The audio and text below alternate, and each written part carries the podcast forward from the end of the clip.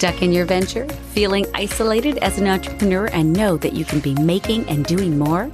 Whether you're a Nooks and Cranny entrepreneur or full on, this podcast offers quick, actionable tips and tricks for new and emerging entrepreneurs to move your business venture forward and make more dollars out of cents. Guided Success for Entrepreneurs with your host, Sheila T. Welcome to Guided Success for Entrepreneurs with Sheila T. Last week we talked cognitive biases and that you get to choose. And this week we're tackling multiple businesses. I get this question fairly frequently. How many can I do successfully? And that's a bit of a loaded question. It really depends on so many factors. First, my overall suggestion as a new entrepreneur is one at a time. But if you're certain you want to launch many, you also have to decide if you have the appetite, the wherewithal, and the stamina for that. Richard Branson is a great example of someone who I think at this point has more than 500 companies he owns, and at any given time has something like 175 lawsuits going on against him in one form or another. Now, of course, he's not in the weeds in all those companies and has built them over time, and of course has an island of his own also. Your own island is a good incentive, but I digress.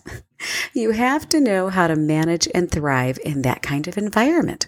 Many would find one lawsuit, much less over a hundred, stressful, draining, depressing, and just plain overwhelming. The other really important piece here in considering multiple businesses or even evaluating if it's time for just one more is asking the question do you have time to put into another business? And do you have the money, the funding? So, do you have the time, money, and energy to put into another effort? So often we look at how much time we have in a day, in a week, and we want to fill every moment because we're go getters, aggressive, high drivers, seeking excitement. And the reality is you've got to have the energy to do all of that or leverage your time to do all of that. If you skip the fundamental self care that we've talked about before, you won't have energy or health for any of your businesses. Entrepreneurs in general love living by the seat of their pants, get energized with new ideas, and often want to expand, create, and launch new because we all have a little ADD in us, right? We love shiny objects.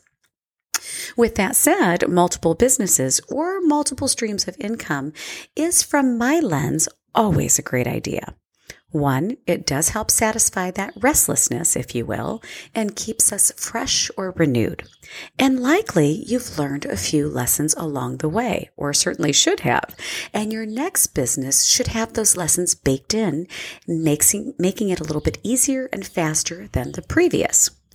And look, not all your business ideas are going to fly. Some will flop. It's part of the journey. It's also a sign that you have the wherewithal or appetite to be an entrepreneur. And by the way, there's nothing wrong with starting one business and making it incredibly successful. It isn't a requirement to fail or have flops first or have multiple ventures.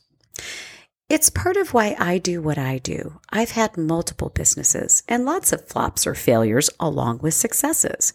And each of those flops fueled the next business with knowing better what to do differently, what to eliminate, what to absolutely include, what to avoid, and more. I absolutely love that I can help my clients leapfrog the really big pitfalls and a lot of the little ones too, because I've done them. In fact, it feels like I've done almost all the really big mistakes. And the benefit is you recognize them much more quickly as you continue on this journey. We're all continual learners, or should be. So I also love that entrepreneurship brings ongoing opportunity for more education. Now, also keep in mind that many of the big entrepreneurs, and I alluded to this earlier, uh, those entrepreneurs that you may have in mind and admire, like the Richard Bransons or Tony Robbins or Oprah Winfrey, they don't run all their businesses by themselves. Uh, in fact, they don't run their businesses at all, usually. They're not in the weeds. They aren't operators in almost any of them.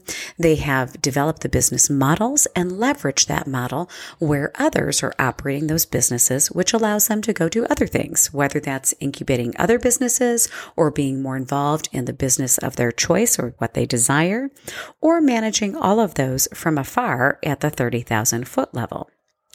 So before launching another business, ensure that you have time, money, and energy for another. And be sure that you have set your existing business up, that you are owner, not operator. You've got others minding the store and managing day to day operations. And this guideline is the same if you're expanding your business. Maybe you've got one business, but you've got to have a model that works before duplicating it, whether that's another location or you're thinking about more of a licensing or franchising opportunity. And if you're just beginning your one business, excellent. Go forth and conquer and know at a very minimum you have some great education coming. Of course, this is also where part of the financial roadmap for entrepreneurs course was born. So many entrepreneurs need to build their model, and it always starts at that foundation the numbers, the dollars, the green.